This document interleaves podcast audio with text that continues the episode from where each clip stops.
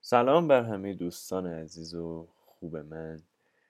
امیدوارم تا اینجایی که کارای منو دنبال کردی از شنیدنشون راضی بوده باشید و حداقل باعث به لحظاتی خنده به لبتون بیاره حقیقتش قصد دارم توی یک فصل دیگه یا به عبارتی یک سیر دیگه از پادکست در خدمتتونم باشم. همزمان با پادکست یک جور هام که اونو ریلیس می‌کنم. این یک داستان جدایی خواهد داشت. یه فضای کاملا جدا و بیشتر حول سفرنامه و سفر جهانگردی ایرانگردی میچرخه. به این حالت که خود من یا حتی شما دوستان عزیز اگر شهری رفتید منطقه رفتید و معرفی کنید برای همه و همه ازش استفاده بکنن. نکات ریز توش بگیم حقیقتش تجربیات خودم و تو اون شهرها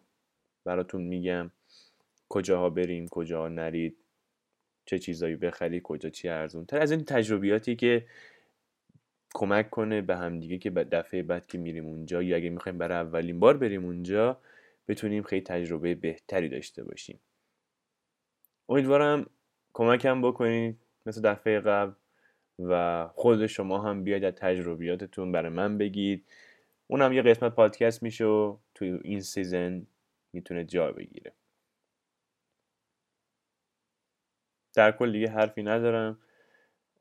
آها راستی اینم بگم که قسمت های این سری خیلی کوتاه خواهد بود تلاش می‌کنم ده دقیقه رو بیشتر نشه. بعد اگه نظری هم حتما با من در میون بذارید واقعا من خوشحال میشم. شب و روزگارتون خوش.